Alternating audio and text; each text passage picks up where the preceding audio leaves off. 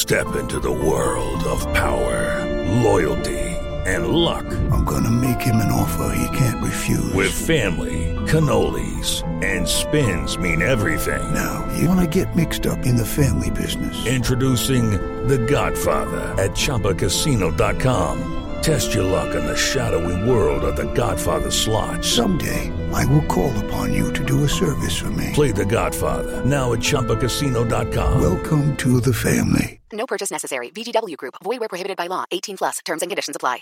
Hello, it is Ryan, and I was on a flight the other day playing one of my favorite social spin slot games on ChumbaCasino.com. I looked over the person sitting next to me, and you know what they were doing?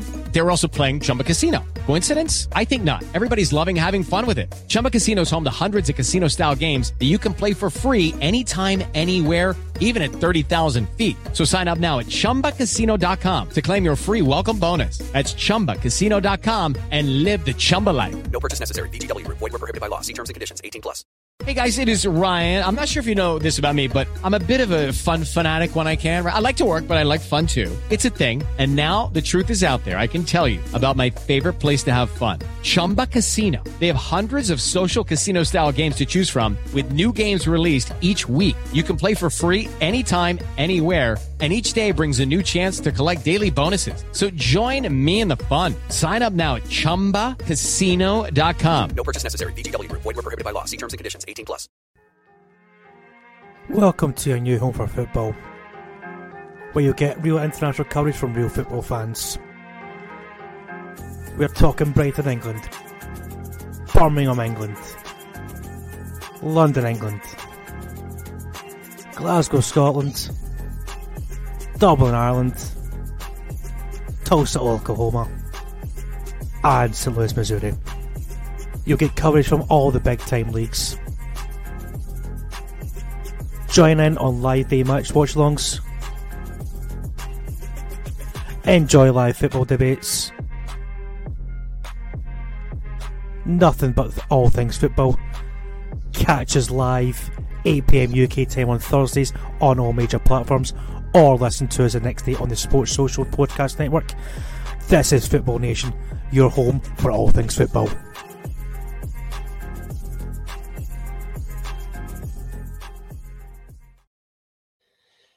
Hello, guys. Welcome back to Football Nation, your home of all things football. I'm joined by Chris today. How are you, mate? I'm good. Tired, but good. Still recovering yeah. from transfer deadline day.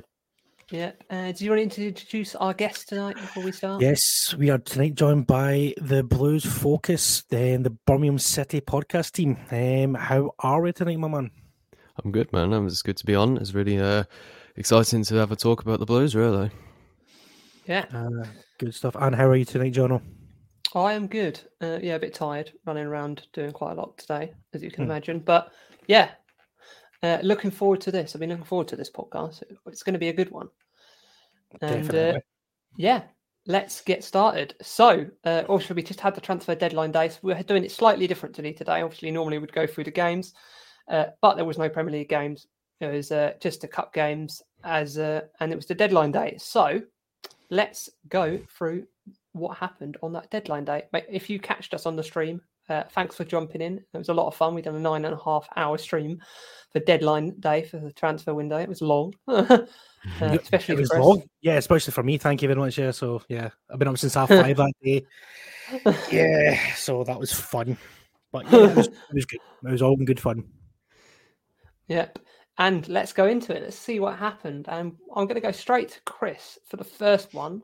Enzo Fernandez. It went right down to the wire. Uh, Chris was losing his shit on the stream. He was getting a bit. he was getting a bit nervous. I think. Uh, yeah. Yeah. Enzo Fernandez, uh, record deal to Chelsea. Uh, over to Chris. Um. Yeah. Soon as I mean, we had kind of Fabrizio Romano on in the background. As soon as he said regarding Enzo Fernandez, here we go. Yeah, it was. I think it was just the kind of the the relief basically because of how long because I, I read into it a wee bit.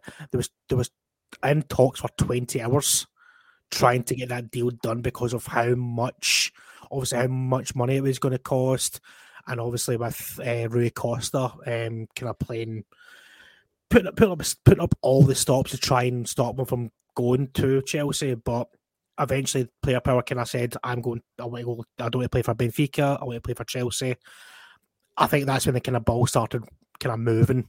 But for 120 million euros, we're getting we're getting. I mean, we're getting a World Cup winner, but also we're getting a project start, starting. You can see you can see what they're trying to aim for. Kind of young, talented players. You've seen in the kind of transfer window which Chelsea have bought, which is a lot. I mean, 340 million pound just in January, 640 million in total.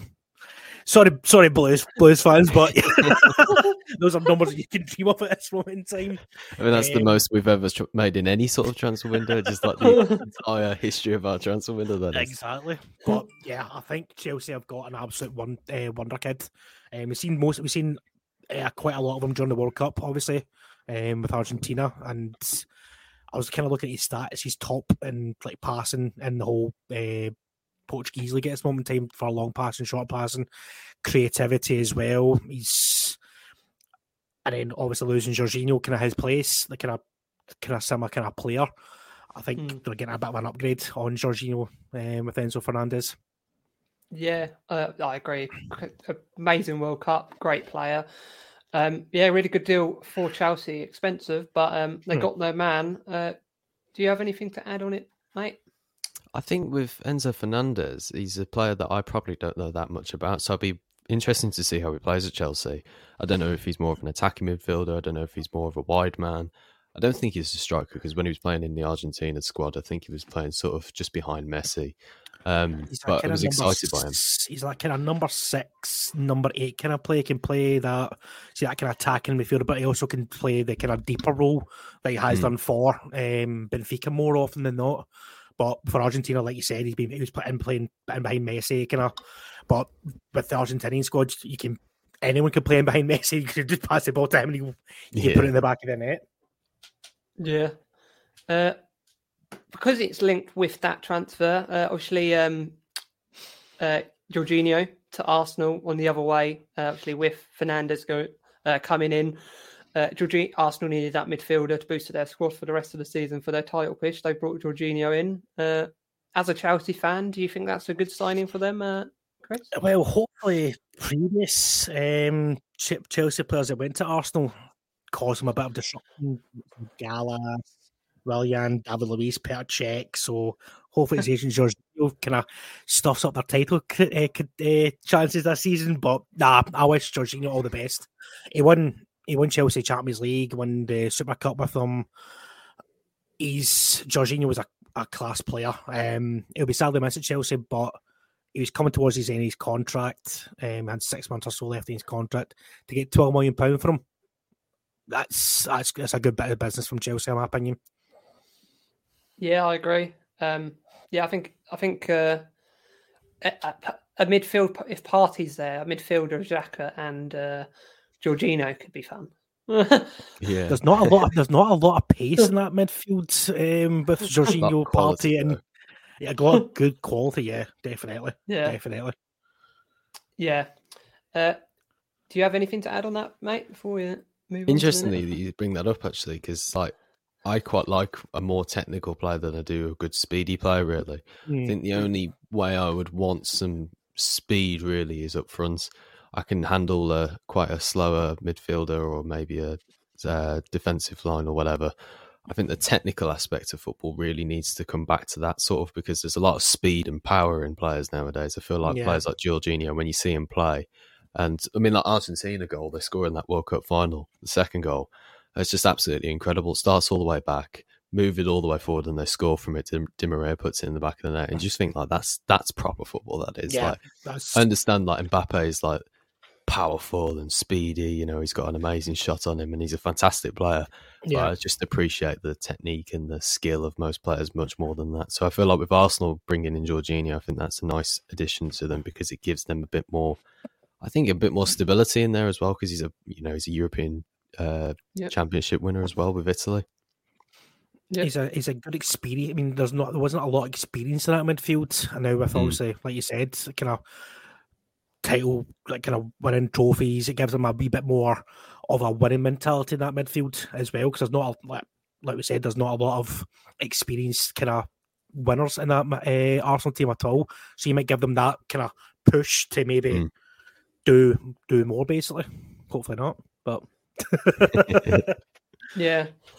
Uh, obviously, with that deal happening as well, Lokonga went to Palace. That's an interesting deal for them. I thought that was I thought that was a surprise. Um, I thought they might have kept him, but um, uh, there was rumours it was going to be a permanent deal, but it is a loan. Um, I think Monaco did go in with a permanent deal, but he turned them down and then he went on Yeah. loan to Palace. I think after watching, I don't know if he's both seen it, the Manchester City game against Arsenal. Um, after the goal, I think Xhaka and somebody else had a proper go at Lokonga, but in not tracking the run for um, Ake. He just kind of he kind of done a little dance in the in the penalty box and didn't pick him up, and then Yeah. next thing it's in the back of the net. So there maybe something's gone on, and Arteta's like, right, you're not good enough to play in this team at this moment in time. I'm just going to take you out the firing line and get you maybe get you some game time somewhere else in the Premier League to maybe build your confidence up and get you more consistent to kind of maybe matching the kind of Premier League standing. I think it's the perfect place for him to go as well. Obviously, Mm. under the Yeah. under the Vieira, I think I think he can really get something out of him. So, be interesting to see in the next half of the season. Uh, next player we had was a surprise. Um, originally, it rumored in the in the morning that he was alone, but Spurs terminated his contract, and that was Matt Doherty leaving Spurs to Atletico Madrid. Um, what did you guys think of this? I don't know. Actually, he's obviously not been the player that they wanted to replace him with, is he? Because they lost Trippier to Madrid, Atletico, um, and they thought they could get that with Doherty.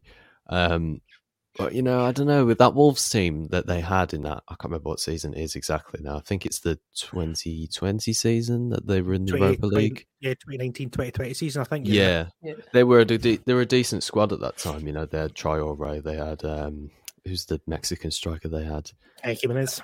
Jimenez, that's his name. Yes, um, I think though that it's always a gamble when you buy those players, uh, particularly thinking from like um, well, the team that we once were about ten years ago, and knowing that the players we could have produced um, was that Matt Doherty probably can't be at the level that Spurs want to be at, um, because obviously they want to push for the top four nowadays.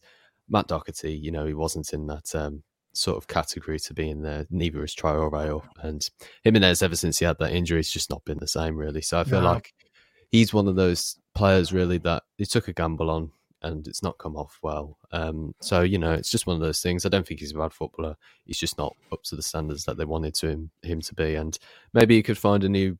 Um, maybe he could find his way at Atletico in a different country, different league, different experience for him. Might um, open his eyes up to something different. Yeah, I, I think it'll be, I'm interested to watch that one. I think it could be a a buy, free transfer, so they've got nothing to lose. Um, yeah. Uh, next, uh, I know this one annoyed Chris. Yeah. So uh, doing a live stream, it's all going well. He's signing Fernandez. Ziyech is leaving. We all know Chris hates. Uh, and then Chelsea don't send the right paperwork to PS to uh, Paris to complete the deal for Ziyech. PSG are not happy at all. PSG are not happy. How do you think I feel? Not what PSG thinks. What about what about me? Think of what Chris is feeling, everybody. Come on. exactly. I mean, I mean, these things these things have happened in the past. Um, but from what I read, um, I kind of said off off uh, off stream as well that it was the Chelsea sent the wrong paperwork three times. From what I read, which in a way is a bit embarrassing. But I That's think in something that we ti- do. but I think at, at that moment in time, I think Mr. Boehly and the Ch- Chelsea hierarchy are a wee bit more bigger fish to fry than Hakim Ziyech going out on loan. So, but I can, un- as a as a as a football fan, I feel sorry for, um, Ziyech. feel sorry for Ziyech because he wants more game time. He wants to be playing football and wants to be wants to be loved.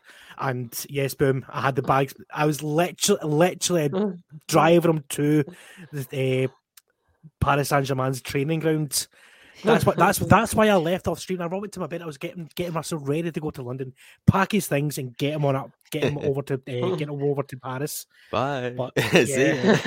Bye. Don't let don't hit your arse on the way back. but yeah, I, like I said, I feel sorry for him, but these things of football have happened. As we said before, the David De Gea move to Real Madrid, that kind of the the dodgy fax machine. Um, I feel sorry for Ziyech because he's. I mean, Potter came out and said today he's trained today. He's in good spirits. He's here to help the end till the end of the season, and then we'll reassess it in in the summer what happens with him. But Mm. I don't think he'll get his move to PSG because apparently PSG and Chelsea are no longer in talking terms. The dummy has been spat out. I heard about this. PS. I did say here PSG are really, really not happy with Chelsea. Yeah. um. So uh, yeah, no Mbappe's to Chelsea. uh, Don't want him anyway. Not good enough. uh, yeah. Uh, what did you think of that collapsed deal on deadline day? There's always a bit of drama. Yeah, there's always a bit of drama, even if there's not entirely much happening. Obviously, there wasn't a big move this transfer window. Um, there hasn't been one for a while, I don't think. I think the last big transfer window probably was in 2017, perhaps, really, with like Neymar and Mbappe going to PSG. Like, that was like thrilling to watch. That was, but yeah, there's always mishaps, um, mistakes with all that sort of stuff, you know, like, I don't understand how you can send the wrong paperwork three times. Like, surely after the first one, you go, right, okay, let me go and find the right file for this. Second time, all right, now you need to really look each, right. Third time, right, we've definitely got to get it right this time. Third time, no, it's still wrong. it, it reminds me the season before we signed Ander Herrera, Mm. and we and so-called agents from Manchester United la- landed in Bilbao, and it turned out it was, it was just some random people at an office in Bilbao. Not- Mental. Absolutely is mental. weird, isn't it? uh, But in this day and age, like you said, what what's what's right? So if they're still using a so-called fax machine, why not saying things about email? I mean, it's quicker. Come on, just send it quicker. Yeah, Control A, that selects all the text, then copy and paste it into an email. Done. I mean, I mean, they must be using carrier pigeon or something like that to maybe get lost three times. Well, did the pigeon get shot or something? I don't know. it's go over over French waters. You never know. You never know. It's ha- someone's having a nice a nice bit of pigeon for their dinner tonight. Yeah. Uh, the next one uh, went through all window. It was dragging on all window, but uh, obviously with Matt Doherty going to Atletico Madrid, they needed a right back. Uh, even though they've had right back after right back, they signed um, Spence, who's now gone on loan. Um, they signed uh, what's the name from Barcelona as well uh, in the summer. Uh, that-. Uh, Royal, that's not worked out, so they've brought another right back in uh, and now they've gone to now they've gone to Portugal and, and got Pedro Porro, formerly of Man City. Um, uh, so yeah, what do we think of this deal? I actually don't know who he is, to be quite honest. I really don't. Yeah, I don't know much about him. I've heard he's having he had a good season in sport. He's been having a good season in sporting. He used to play uh, play for City, and then uh, they sold him. I think they had a buyback clause on him, but they didn't activate it. Um, so yeah, what do you think of Porro to Spurs? Um. Well, again, I'm not too much. I'm not too sure about him because obviously plays for Sporting Lisbon, but there was a wee bit of so and so I would talk about Matt Doherty and Pedro Porro. So the reason why this one was kind of more interesting. So Spurs had used up all their loans for that Yeah. window. So they had uh, um, who's a striker that they've got? Um, Kulusevski, they've got or Lenglet, they've got and they've got a couple of others on loan. So that's why they had to cancel Matt Doherty's can- contract because Yeah. Porro's only in on loan with an with an obligation to buy in the summer. If it'll well, we expected to all go smoothly. So that's why this one's a wee bit more complicated. That's why it never went Mm. through until I think we were. I think it was just coming up to the win, uh, window close. That's when it kind of got really announced. Yeah. But it'll be interesting because, like you said, they've signed Emerson Royal, they signed Matt Doherty. They're trying to find someone to replace Kieran Trippier, who they haven't done for what's that, Yeah. four or five years now. which I mean, Trippier is a fantastic player to. It's hard. It'll be it will be hard to replace him because he is he has he was quality, and we're seeing Mhm. that at Newcastle as well. But yeah, it'll be interesting to see how he how he how he copes with the the pace of the Premier League because not a lot of players have um Yeah. done well since from coming from coming over from the continent, just the continent Yeah. in general. Yeah, it will be an interesting one. Um, yeah, I don't have much to add on that, but uh, on Spurs, uh, we did want to give uh, best wishes to Conte, who um, will be out for uh, the seeable future. He is to have into operation, so his assistant manager has took charge of Spurs for the seeable future. We don't know how long it's going to be yet. Um, yeah, we everyone at Football Nation wishes him a speedy recovery, and uh, yeah, uh, next we had uh, our boys. Uh, obviously, with the uh, injury to Eriksen uh, uh, on that horrendous tackle by uh, Andy Great Carroll. challenge, proper old school challenge. Andy Carroll going in hard on Eriksen. Uh, Yes, he's that's now out. He's now going. He's now out for three months. Uh, so we went into the window. We were asking for midfielders, and we got a decent deal um, for for a panic buy. Uh, it's someone that we've been scouting for years. He's been linked with us for years. We were close to bringing him. We were talk. We're in talks with him when he went to Bayern. Um, yeah, Sabitzer. I'm really happy with it. I've always rated him as a player. Um, did great job at RB Leipzig before he went to Bayern. It was obviously it fell through a bit at Bayern, but he had he had um, a lot of competition there. Their midfield at Bayern is ridiculous. Um, but yeah, I'm really happy with that. He can cover. He can play DM, attacking midfield. He can play out wide. So very versatile player as well. So I'm really happy with the deal. Um, it's just a straight loan. Um, there was rumours at the start of the day it was going to be a loan with an obligation to buy, but it's a loan, and then we'll assess it in the summer. So uh, yeah, I'm really happy. What do you think, guys? I know I know Boom's happy as well. Um, with Sabitzer, I think mm, we've kind of said this before. We're going about other players. It's how they how the how the German kind of the German players or German Bundesliga players come over to to England as well. How they're going to settle because the Bundesliga. Eh, I mean, it's got two or three teams that can win the league, whereas in England you've got six, seven teams that can probably win the league. It's more competitive, so there's more of a competitive edge than in, in than in Germany. So it'll be interesting to see how Sabitzer can uh, adapt. I mean, it's, like we said, it's a six month loan deal. A lot of players take a while to adapt to the kind of pace of the league. So, for Manchester United fans' sake, we hope it kind of maybe adapts quicker than some people.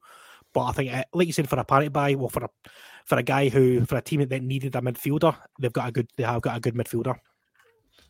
Yeah, I, I, last minute, and because obviously we weren't going to go and spend or do a permanent deal because the Glazers just don't want to put their money in the pocket with the imminent sale, and we spoke about that last week. So I think for the club who's just getting loan deals in this window, I, I don't think we could have done any better than what we've done. So I'm happy. Um, what do you think, mate? I think, considering how chaotic some of the Man United transfers have been over the last few years, I think that one's a decent one because obviously there's been some great signings in terms of like some of the players for what they were worth when they first arrived. Like Bruno Fernandes, his first few games when he arrived at Man United, he was absolutely on fire. You couldn't stop him. Um, as well, like you got some of the players like Antony's first few games for United pretty decent. But I think you've come away from the days now of buying players like Falcao and Di Maria and them just not performing. I feel like I can see Sabitzer coming in and doing a decent job because, I mean, I, I remember him most. Was he at Leipzig? I think that's the Yeah, place where I remember him most. yeah. Mm. Like he was amazing for those. I can really remember that. Um, with Werner up front when he was actually a decent striker before he went to Chelsea. Hey, Um, he done okay at Chelsea. So he won he won Chelsea Champions League virtually uh, him and Havertz.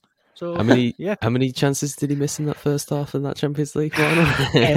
Um, at least, at least Chelsea got to a Champions League final. Um, yeah, yeah, whatever, man. I was joking. I was joking. got to be nice to the guests. Got to be nice to the guests. Um, oh, brilliant.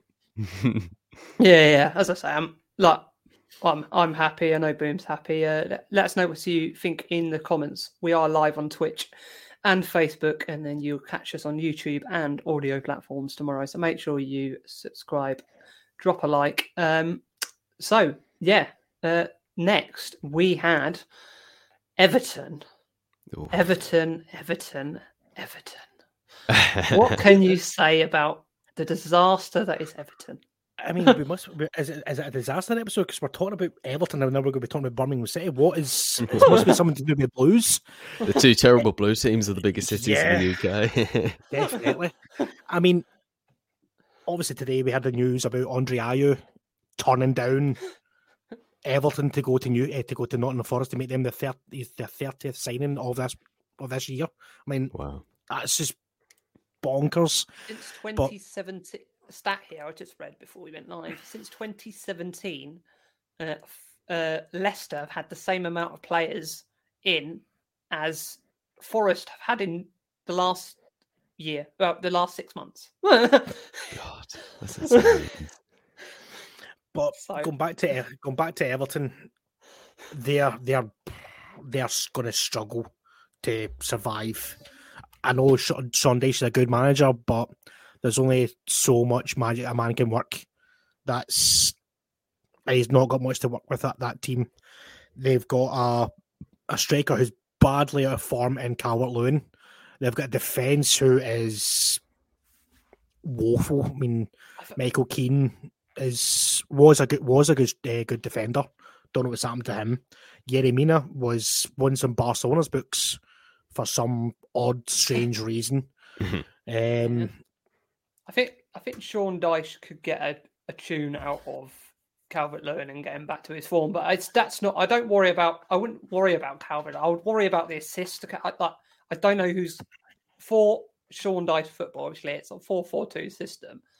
Um, I don't know where you're getting that crosses into the box for even if Calvert Lewin starts to pick up form. I don't know where he's I getting mean- that that ball in from. the only one that I can see coming from the right hand side, and I'm a wee bit biased here because he's Scottish, is Nathan Patterson, um, who is a fantastic young prospect for um, for Everton, and came from Rangers, went to Everton, done done very well so far. Obviously picked up a few injuries here and there, but he's a young kid still. Um, but the left, sorry, the the kind of winger situation obviously losing Anthony Gordon to to Newcastle was a bit of a blow, but obviously he didn't want to be there. I mean, if you if you're Anthony Gordon, you you want to try and progress your career, not stagnate and possibly going to getting relegated to the championship. Mhm. So, but there's they've got they've got decent players. eh, They're just not getting any luck at all. I mean, I feel sorry for Frank Lampard. He was, I mean, his hands were tied from this season with regards to the ownership, the way the club's been run. I mean, the fans, the fans back back them to the house, but that that can only do so much. It started to get very ugly. Yeah, I mean, At the fans fighting, well, fans confronting Yerry Mina, who doesn't speak a word of English, um, in the middle of Ba- outside- banners outside of um, Yeah, uh, Everton's uh, stadium and training Yeah. ground, and yeah, it's got very ugly there. I Um, mean, I don't know about yourself. How how how would you see it from a like, from the Birmingham side of things? Do you think you can feel that kind of a bit of pain? Their their pain as well, don't you? Yeah, I think what Everton are going through is quite recent, so I imagine like what they're feeling at the moment is with like being in relegation scraps. They've never been relegated from the Premier League or the First Yeah. Division. I'm pretty sure they're not the First Division.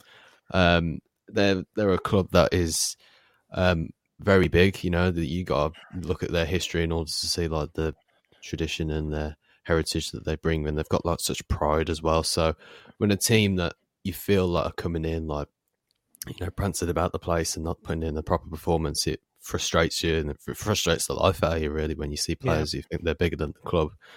Um, that's always like a massive issue. But I feel like Everton will get over this just because they're in the Premier League still.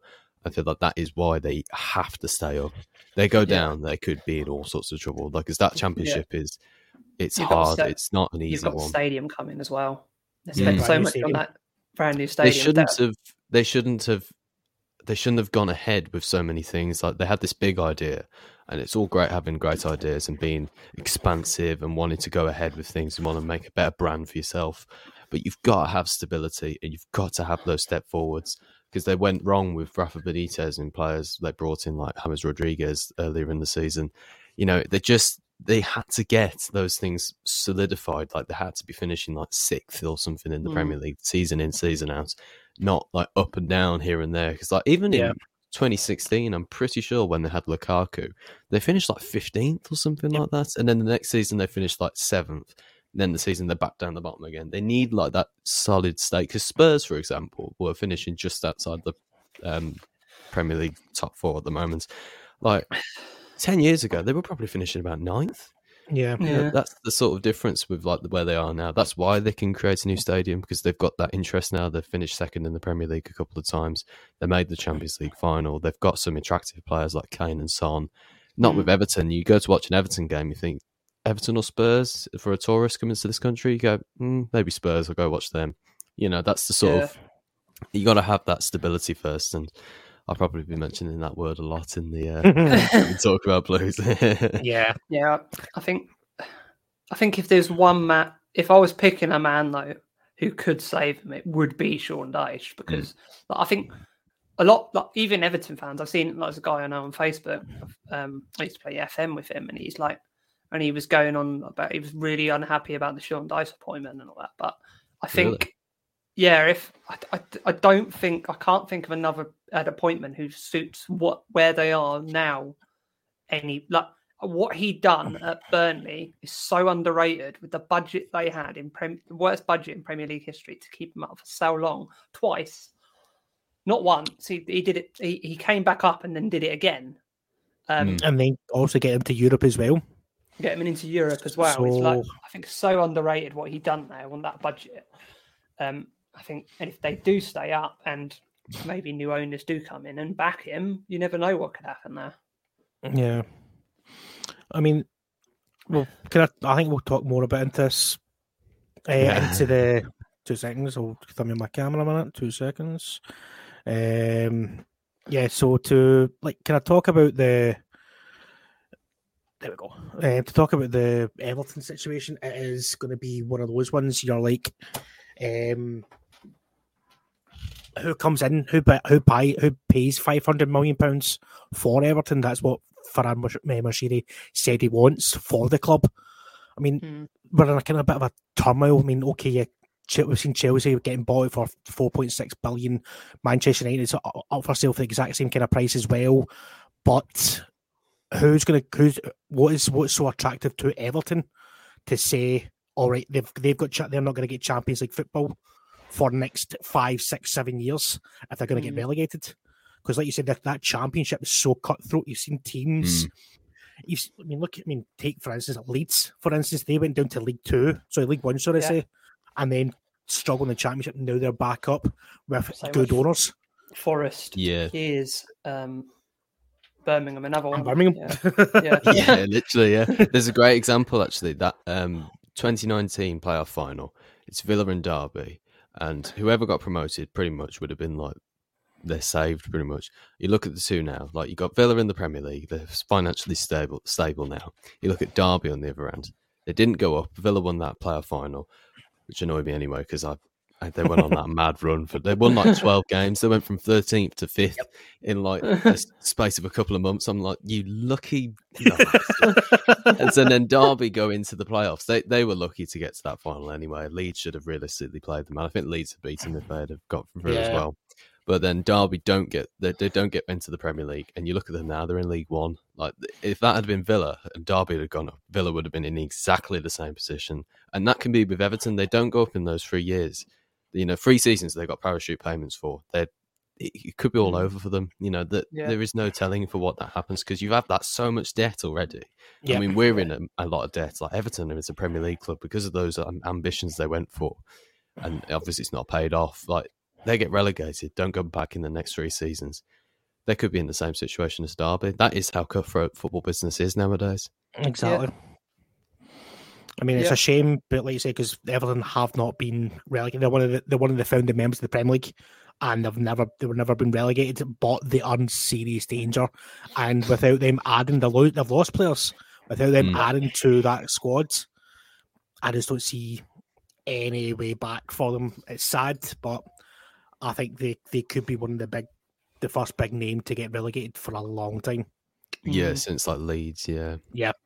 Leeds. I mean, even even I Newcastle. mean, even Newcastle and uh, Southampton as Mm. well. Like uh, when they went down as well, but they they again Southampton they found a way to to get get youth players like like Sam Warphouse, Walcott, Oxlade Chamberlain, all those kind of young young English players. That's what Everton should be looking at instead of going out and buying. Like you said James Rodriguez, Lukaku. Um, you know, okay, James Tarkowski is a good centre back, but like players like Yerry Mina, I mean, why Mm. just it- their their their whole transfer I'm sure, ethos was terrible. I'm sad it didn't go through. That was they uh, they bid on deadline day for Sarr at Watford. Yeah, I think that would have been a that would have been a really good signing for them.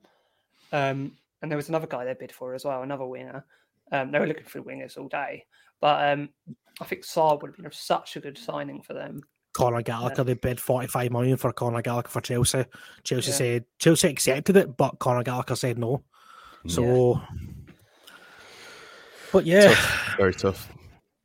So, So, shall we go into our main topic tonight? Um, are you Yeah. ready? Ugh, bloody hope so. so tonight's so I'll kind of introduce it. So tonight's main topic, as we are, um, it's a city. As Boom said, I also said no, said it's Everton. So it is a city feeling the blues at this moment in time. So for one, blues as we're talking about Everton to Birmingham City, and I'm sorry to just uh, put you through a wee bit more depression on this Thursday night, but yeah. So my first kind of question for you, my man, is how have Birmingham City gone from winning the League Cup to the state they are in right now? Yeah, it's a big time frame. It's um well, first, things certainly have declined since that day, twelve years ago in February. Um, I was there actually uh, with my mum, dad, and my brother, uh, and it was it was an incredibly emotional day for everyone, uh, even me. You know, I was eight years old at the time. Um, I don't particularly remember much from the day, um, Yeah. but I do remember like that wave of shock, relief, everything when that final whistle went When It was a Obafemi room- Martin scored. it was it was a remarkable achievement. Um, it felt like that this was the new Blues. Now, I mean, like we go back to Everton, they haven't won anything for what like thirty years, I think. Is. 80 odd, eh, 80, I think it's 89. Yeah. actually. It's a I long time ago. Yeah, 89, I Mm. think it was. I mean, like we've won something in that time, and that's why. I mean, Wigan will feel this as well. That when they got relegated after they won the FA Cup, that it, it just felt like this was going to be us. Now we're going to be a strong Premier League side. Um, you know, we'd finished ninth the season before, um, and uh, and we'd gone on what like twelve games. We'd gone on without losing a game in that season. Like we were absolutely untop- unstoppable at times. We were fantastic, finishing ninth, and then the year later we win the Carling Cup. Um, had a place in Europe the following season as well. Mm. It was a great time for the club. It really was. Uh, but we went down that season mainly because I think we just sort of filtered out towards the end of the season. We just we didn't have the players for it. A lot of our key players got injured after that. Nikola Zigic never played afterwards. Never played for us in that league afterwards. Um, a lot of injuries really didn't help. And I think had they been fit, we wouldn't have been in that scrap at all Yeah. we'd have been in the Premier League. Um, and we wouldn't have had to have that crazy season next season when we had about 60 games in that one season where we had Hughton as manager. We played 46 championship games. I think it was about because we had two qualifying games against Nacional and the Europa League to get into that. And then we had three, so six games in the Europa League. We also had a long FA Cup run as well. We got to the, uh, I think it was the sixth round of the FA Cup against Chelsea Yeah. and we lost the way. We had a replay in that as well. It was roughly about 60 remember that, games. yeah. So we absolutely, we were amazing that season. Like the form we were in, some of the players, like Chris Burke was absolutely sensational that season for us. We had Nathan Redmond coming through, amazing young talents. We had Zigic up front, Adam Rooney as well. He was a name from the past. Um, and considering we had like a shoestring budget, we were absolutely fantastic. And the club was falling apart. We had this Xtep brand that was sponsoring the kit. The kits didn't arrive for like a half a year for the fans, so we nobody had like the new kit in the stadium. everybody was wearing like the '90s kits, which is like the ones I'm wearing behind my wall. Yeah. Um, you know, like it, we've done amazingly, but it kind of felt like if we didn't get promoted that season, then we'd be in the in the rut really. Because and we were because we made the playoffs, we finished fourth. All of our players got really tired towards the end of that season. We lost to Blackpool in the semi-finals, and ever since then, it's been just sort of the same, really. I mean, like we've had a couple of seasons where we've looked all right, you know, under like uh, Rowett and Monk. I think Gary Monk was the last manager that really could have looked to have redeveloped the club into like being a at least a competitive team because we were for a good period of that season in the 18 19 season um you know we were sixth i think at once at one point and we were doing really well we were above villa for majority of the season you know doing really well got a lot of good players Che adams scored 22 goals that season Lukas Jutkiewicz scored about 19 i think you know we were a proper informed side but obviously because of the stuff off the pitch as well, then that wasn't helping. So we got points Yeah. deductions for that. Um, it was sort of more of a sign for things to come, really, rather than the turnaround. That was the disappointing realization when he got sacked. Because I think I, I don't know too much about the whole topic really, because um, well, mostly at the time when he did get sacked, I was more or less crying in a dark room with a box of chocolates, really, rather than rather than reading up on why he's been sacked. Yeah, yeah, yeah. I was trying to get over my depression. Because like the season after, it was a decent season. You know, we didn't do too badly. I mean, the end of Yeah. the season was what made us finish so badly. But Pep Clotet, who was a good coach, he worked with Gary Monk in that season. He got a lot of players to uh, their full potential. I mean, he bought Gary Gardner, who was realistically like for Villa, he'd never really done anything. I mean, aside from score against us and run the whole length of the pitch and start celebrating with the Villa fans. and now, and now he's our and now he's our main midfielder, saying that he's a Blues fan. I'm like, really? That's just like, Blues that's- fans really do that? It's just like Ashley Cole when he when he signed for Chelsea. He's like, "Oh, I'm now a Chelsea fan. So really, Ashley, really? Really? you don't have to be. You can't say you're not and just play for the fucking club. exactly. I just felt like though that season could have been the turning point, you know. And I mean, we went on a terrible run of form that season as well. We are on a bit of a bad run of form at the moment, but it just felt like something was happening again. Like we had Gary Rowett, but we hadn't hit the same form as we did when we were under Rowett than we did with Monk because obviously he has like proper championship experience as a manager. He's been with Leeds, he's been with Borough. You know, he's been like a proper manager with these clubs. He knows how Yeah. to turn them around. He's really got them working hard. He kept us up on the last day against Fulham. It was an amazing day. It was proper hot, proper sunny. We beat them 3 1. I mean, they got promoted through the championship playoffs and they beat the Villa in the final as well. So that was fantastic. I mean, like, had we had wee, lost that a, game. bit, a wee bit more sweeter, I, I bet. Oh, it was amazing. It was fantastic. It was fun. Uh, honestly, because I was, I was like, that season, Fulham and Derby played each other in the semi-finals. I was just like wanting Derby to win so badly because I knew that Fulham were just going to lose against them. And then literally, I, I couldn't watch the actual playoff final game. And then I, I'm reading it on like the BBC Live pop-up text and see that Tom Cairney scored. I'm like, oh my god, get in! So literally, I was I like heart the- beating out my face goal. throughout that whole day. I remember it was an just- absolute wonder goal. Mm.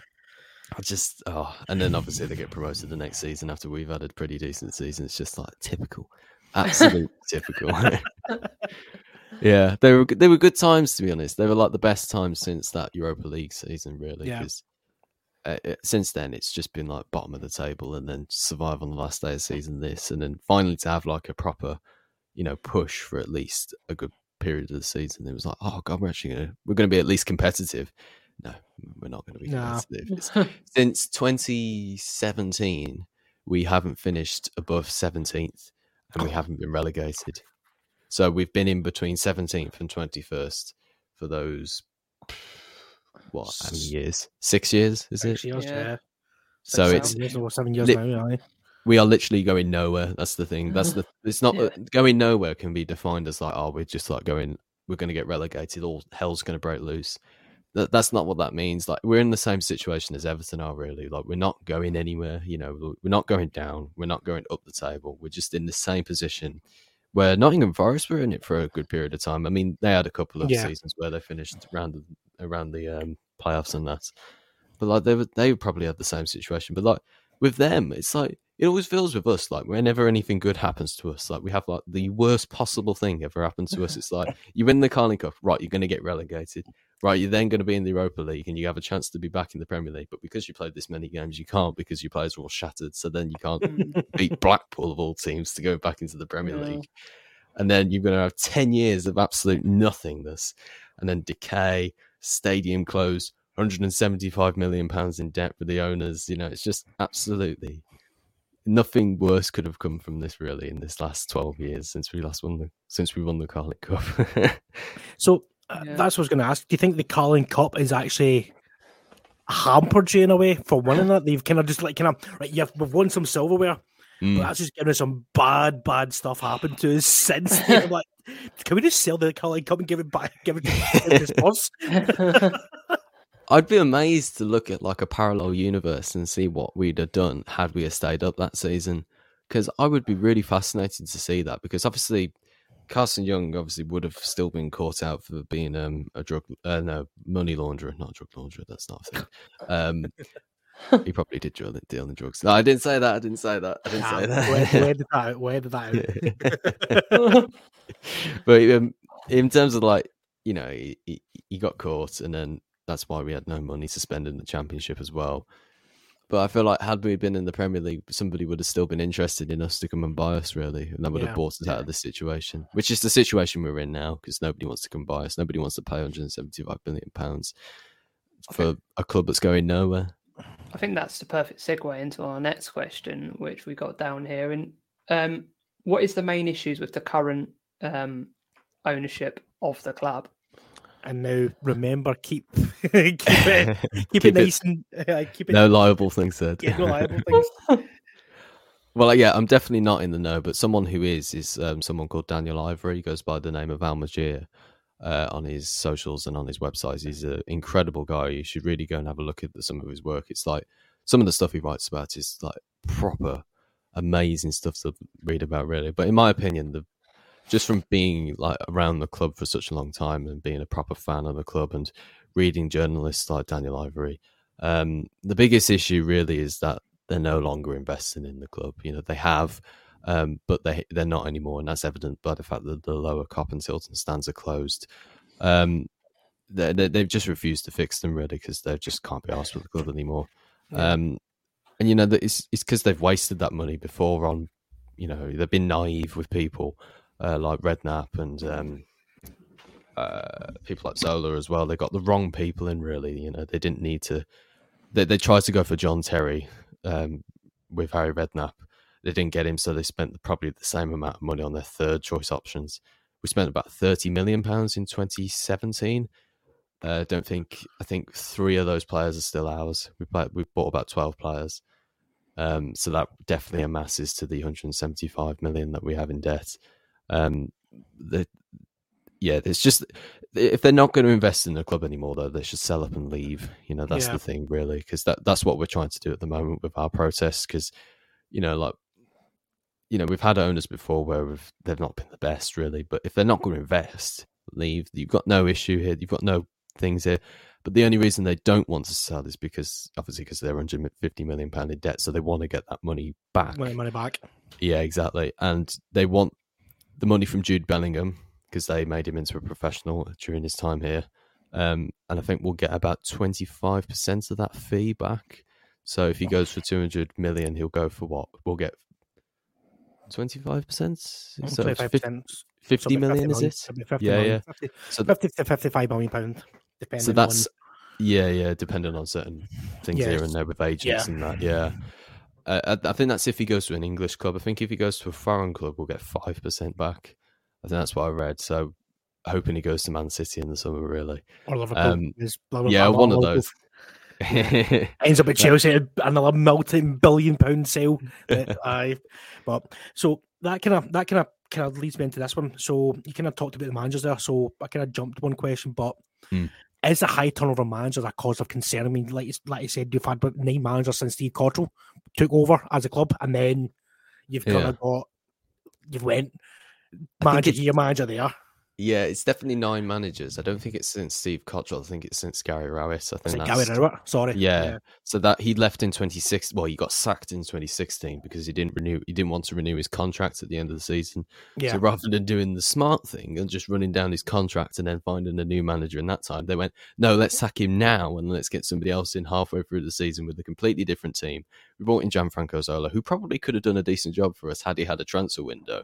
Yeah. But and then it was all too late then. And then so we got rid of Zola then. So those are the two managers there. We then brought in Harry Redknapp to try and get that sort of I don't know club philosophy back maybe, or trying to Didn't get he players last, who would. last like three months or something like that, or some. He Uh, came in April, I want to say, and left in about August or September sort of time. So that's like five months, I think it five is. months. Yeah, it was a bad move. It felt like a bad move at the time, really, because it was like we brought in Harry Redknapp. Obviously, he's not been in the job really since when he was last at QPR, I think it is. Hmm. And he's probably got he's obviously got a bit of rust really from not being in a position like that for a long time. I think he had some health issues at the time as well. So he's, I don't he was never really fully in with the job. I think as soon as we didn't get John Terry and he went to the Villa, I felt like his heart really wasn't in it. It felt like we were just sort of coasting along. Really, we bought some players who just weren't the players we needed. Really, we brought in Carl Jenkinson, who maybe ten years ago would have been like an interesting player to have bought. you know, young, young, young right back. Bought Cohen Bramall as well, and Jota and Harlee Dean. You know, they were decent players, but they they didn't mold with the team that we had at the time. And his sort of justification with that at the time was that you can't keep on playing the same team that have been in relegation scraps for the last three seasons. And I was like, that makes Yeah. sense. But you then can't buy players who are also in relegation scraps like Carl Jenkinson and Jota and those type of players. You know, like you've got to have like a player who like top of the league type players or players coming down from the Premier League. You know, like Yeah. th- those type of players would work. That's why John Terry would have been like the guy to have bought in, but obviously he went to Villa because there's more stability at Villa. Even though that pains me to say that, it really annoys me. But, you know, that's just sort of the way You said that through gritted teeth there. Yeah. It's not supposed to. I mean, I mean, uh, you look at you look at some like like you said, some of the managers that came in, like Lee Bowyer. I mean, knows. I mean, Lee Bowyer knew knows the club, played for the Mm. club for a, for a spell as well. He knew he knew the club. What, I mean, do you think it was down to like the boards and the kind of owners uh, why it didn't work for him, or was it? Do you think it was just Lee Bowyer not being a good manager, or what? mm. I think it's a mix of all of them, really. Yeah, I think Bowyer didn't work mainly because the fact that he didn't get along with some of the players. He Mm. brought in Lyle Taylor towards the end of the season. He brought him in the transfer uh, January transfer window as a loan, um, and apparently him and Troy Deeney get- didn't get along very well. Uh, so that's why he obviously must have left. And John Eustace is now good friends with Troy Deeney. So I feel like they are trying to work better as a team now. So Yeah. I feel like obviously you can't get rid of Troy Deeney, but you can get rid of Lee Bowyer. You can sack him. So which one's the more difficult one? So you probably just get rid of Bowyer and then bring in Eustace, keep Yeah. Troy happy and getting him playing at his best. Because I, I do agree with that in some way, even though it does feel a bit shit at times, really. You know, because Troy Deeney on his day, you know, he's a proper, he's, an ex Premier League striker, isn't he? he's, so a, he's, he's, a, he's a bully of a he's a bully of a player. I mean, I'll, I've I've always always remember that moment, uh, Watford and Leicester. That Mm. Deeney. I think Troy Deeney is a fantastic player, Mm. but he, but he needs players around him. It's going to He create. I mean, okay, he scores a penalty. He, well, he tries to break the ball every time he takes a penalty, but I like Deeney. I think he's an old old fashioned striker, bullies you. Nobody wants to play against him, but he's not got the players around him to to do that. I mean, that kind of question we'll kind of talk to in about in a minute. But the manager side of things, do you think John Eustace is the correct manager for Birmingham at this moment in time, or do you think he's another young manager that's going to be maybe onto the kind of wayside a wee bit, I or don't know. I feel like he's the right manager for the group of players we've got right now. Mm. He's a likable character. He's not like Bowyer where he wants uh, results, and because Bowyer's a winner. I think that's the Yeah. biggest thing that we realised. Because like his demand for players, I, I saw him a couple of times on the touchline. Obviously, being in the games a lot, you see a lot of what's happening. And like Bowyer was always up on the touchline, barking out orders, trying to get the best out of people. And I think for Yeah. people like Troy Deeney, obviously with him being an ex Premier League striker and being a very I'd say fairly successful one as well in the Premier League with his time at Watford. Yeah. Um, got into an FA Cup final and everything. I feel like that's his sort of role. He's a winner as well. So having two clashed sort of egos or Eagles, yeah. Yeah personalities, it's like difficult for both of them to get along. And with Lyle Taylor, Lyle Taylor's a Lee Bowyer signing. That he's got a big ego and a big personality as well. He wants to win all the time. I feel like the easiest thing to do at the time was to get rid of Bowyer and send back Lyle Taylor and bring in John Eustace to try and keep Troy Deeney happy because you know it's just the easiest option I think in the end because I liked them all. I thought Lyle Taylor was a great striker. You know, played with Charlton, played with Forest, very good striker. Lee Bowyer, Blues legend, is an absolute all-out winner. Always wants to win. You saw that with him at West Ham and Newcastle as well. Yeah. And then Troy Deeney's the same, but you know, it just it probably just didn't work in the dressing room, and obviously we're not we we don't have access to the dressing room with any of the fans, so we all we can do really is guess, really. So that's sort of the it's what you can sort of gather really from on the pitch. I feel like John Eustace works with the team really though, because they they seem to respect him. I feel that's a good thing to have in the That's definitely Um, for sure. Some couple of scores coming through just now. So we've got Real Madrid are playing Valencia in the La- uh, La Liga just now. Still nil nil. This will go for Real Madrid and Co- the Coppa Italia big one tonight. Juve versus Lazio. Um, one 0 to Juventus and Bremer, the Brazilian Bre- uh, centre back, I believe, Bremer, and scored on the forty fourth minute. So, John, you want to ask the the final question for our guest tonight? You're muted. Whoops.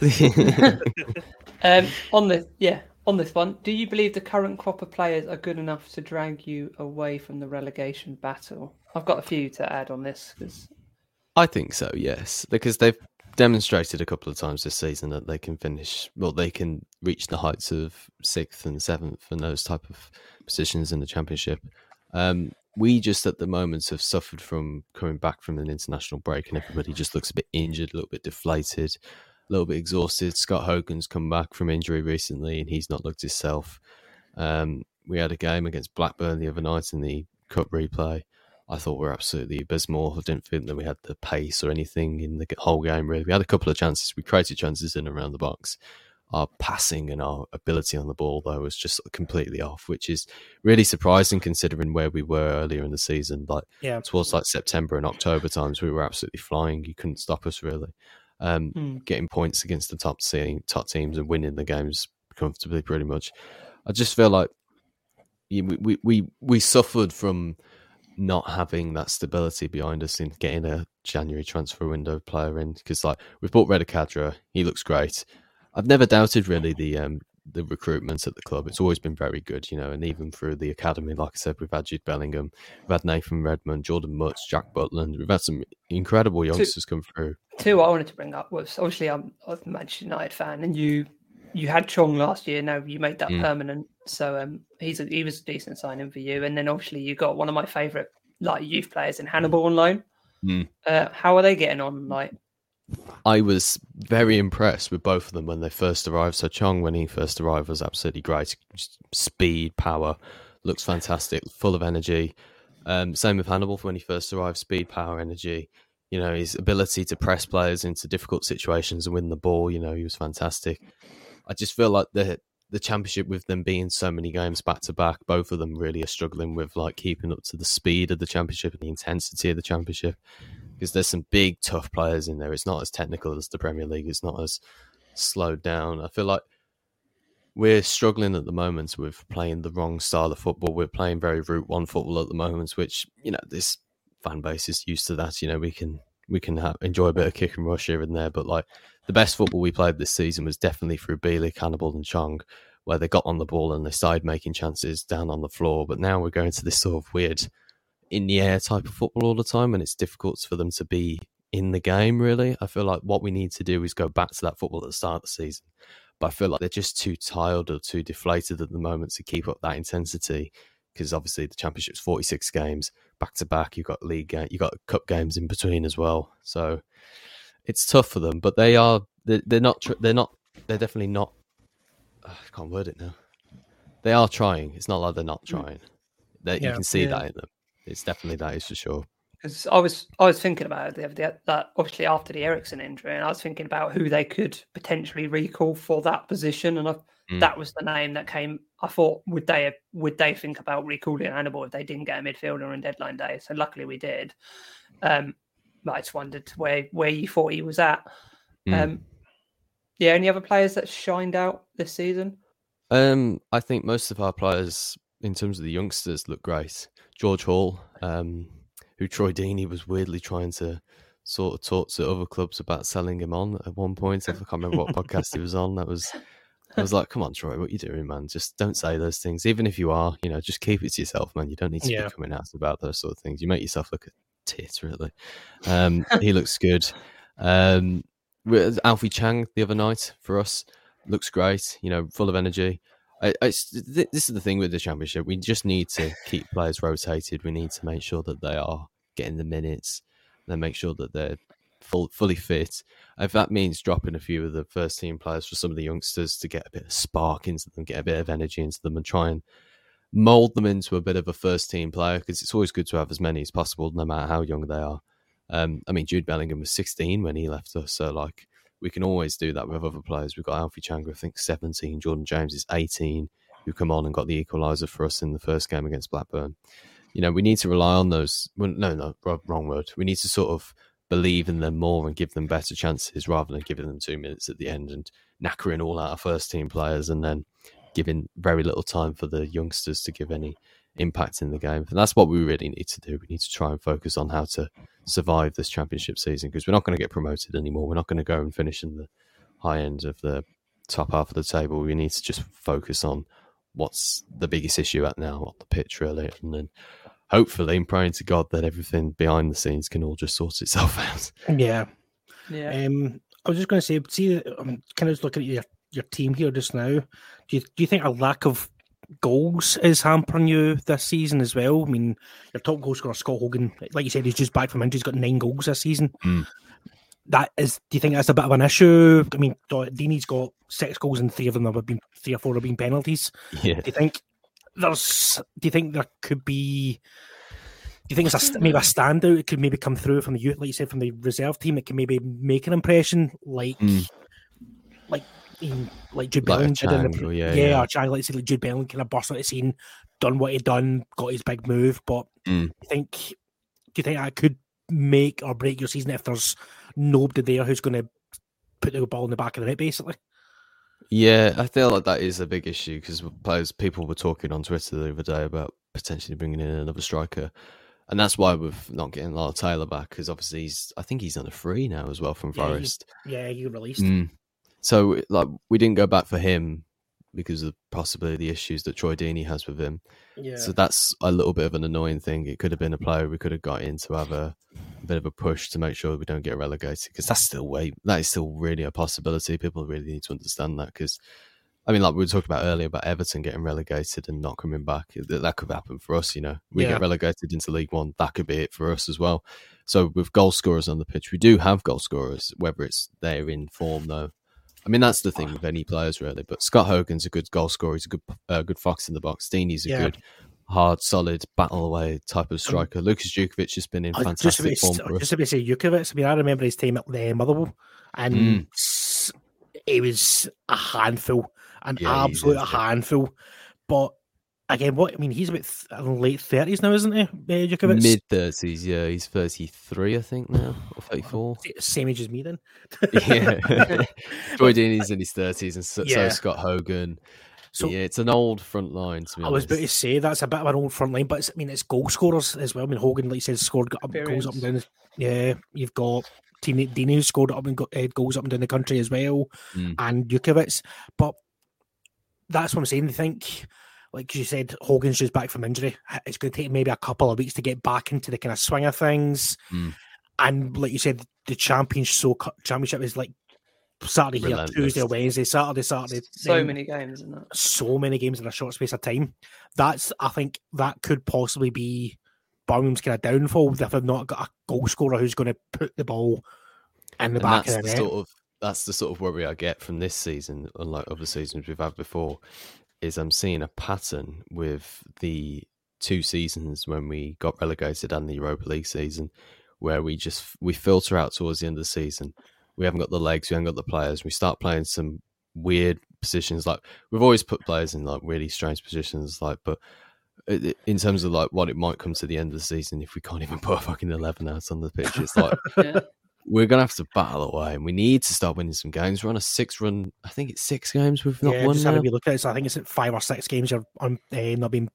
and They've beat not lost scored a- all of them. Yeah, and you're not scored many goals as well. That's No. again, it's that's what I think that's Yeah. what it's going to boil down to. It's it is scary times for Birmingham fans. Yeah. I mean, so I'll ask you kind of kind of final kind of question.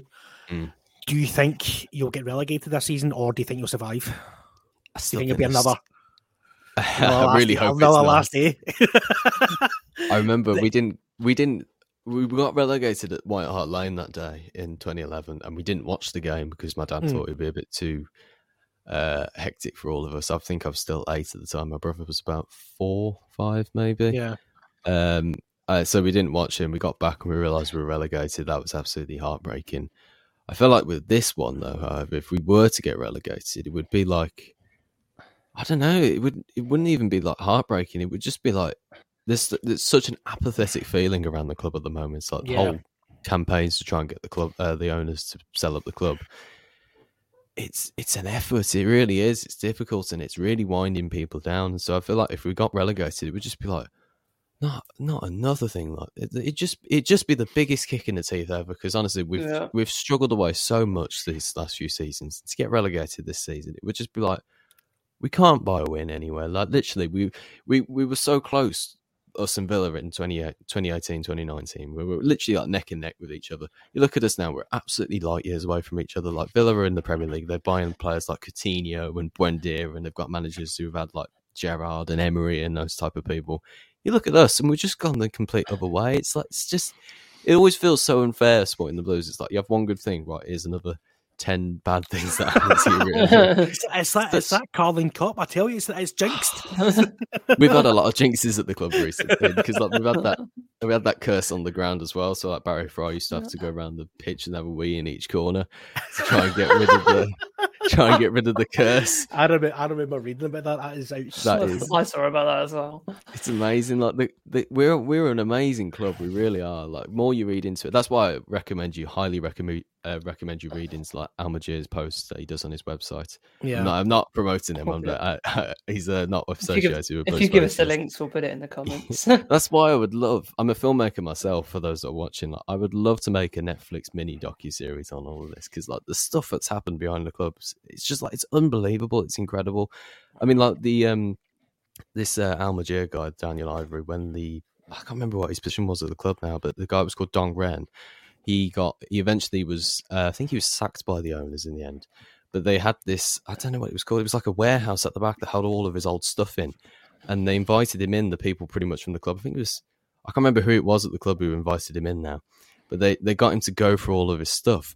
And he's seen that he's been paying like a Netflix account through the club's bank account. There's like all sorts of stuff. That's I'm telling you, you should read his articles. They are the most Wow. amazing things ever. Eh, Have a look at him, Google him, Daniel Ivory, Almagier. It's Oh, yeah. it's incredible. Like the the stuff you can read up on it, and that's why if anybody if there's a Netflix watching this, I'd love to make a documentary. I'd like You have the Netflix bosses get get Blues Focus on. They'll do a they'll do a. Don't I to do pay my him a match penny. day blog. I He'll do do- my he'll do it for free. podcasts. Literally, yeah. I, I've got all my, my portfolios on the website. I make my own stuff. I'm at university now. I, I I'd love to make a documentary on this. I could definitely do that. I'd be all or all up for that. All That'd be amazing. Birmingham. yeah, Amazon, Amazon. If you're watching this, Disney Plus. If you're watching this, yeah. All of we've them. got, we've got a few. We've got a few Wrexham fans in the back. We'll get we'll get in touch with Ryan Reynolds and Do- uh, uh, as well. I mean, like the Sunderland Till I Die or Leeds ones look like a Disney film compared to ours. Ours would Yeah. be like Breaking Bad or Peaky Yours is, more, Blinders or yours is more something like American Horror Story. Yeah, literally, yeah. That Sun that Sunderland till I die is really good. Because Um, that's a different one to the Leeds one, isn't it? Because Leeds are on the way back up and they're starting to redevelop. And obviously, the- it's a happy ending in the end, even though they do lose to Derby in the semi final. You see Sunderland, it's just such a struggle. I mean, like I've watched that and thought, yeah, you're not as bad as the Blues, though. Like at least you're, you've got some hope, at least. Yeah, they're, doing- a lot Like- better now like- this season. Mm. Uh, Ugh. anyway, thanks, thanks for watching, guys. Uh, Blues Focus. Where can we find you, mate? You can find us on YouTube at Blues Focus TV. You can also find us on Twitter and Instagram. Uh, I don't know the ads for that particularly. There's all the weird sort of underlinks or whatever it is into the ads It'll that be in the confuse comments me. there will be in the comments. Yeah, um, we do. I do a regular match day vlog. You can come and watch this. It's um, it's getting some good attraction now. Uh, we'd also do a podcast, myself included, with Zach and Jamie. We're great guys. We put a podcast out last night. Uh, it was a good, funny one. We did a um, like the best team we can make from the last three seasons. Uh, which was been an interesting one. Yeah, it was surprisingly, it was actually a decent team. It's the fact that we've just been playing so badly in those last three seasons. It's like, have we been playing so badly then? but yeah, you can find us all at those links. Uh, be sure to come and s- subscribe to us. Uh, we're very interactive with our audience, so uh, come leave come leave us some uh, abuse when we lose four 0 in the next game against Swansea. uh, Uh, so, uh, Chris, where can we find you? Uh, you can find me on Twitter at Chris underscore Watt eighty nine, and you can find me here on the Football Nation podcast. Yep. Uh, and you can, you know, you can find me Jono.tv on Twitter uh, at Road to Legends FM, which is currently going on now, and uh, the Football Nation podcast. Uh, make sure you smash that like button, smash that subscribe button, turn that bell on so you never miss an upload. This is your the Football Nation, your home of all things football. Good night.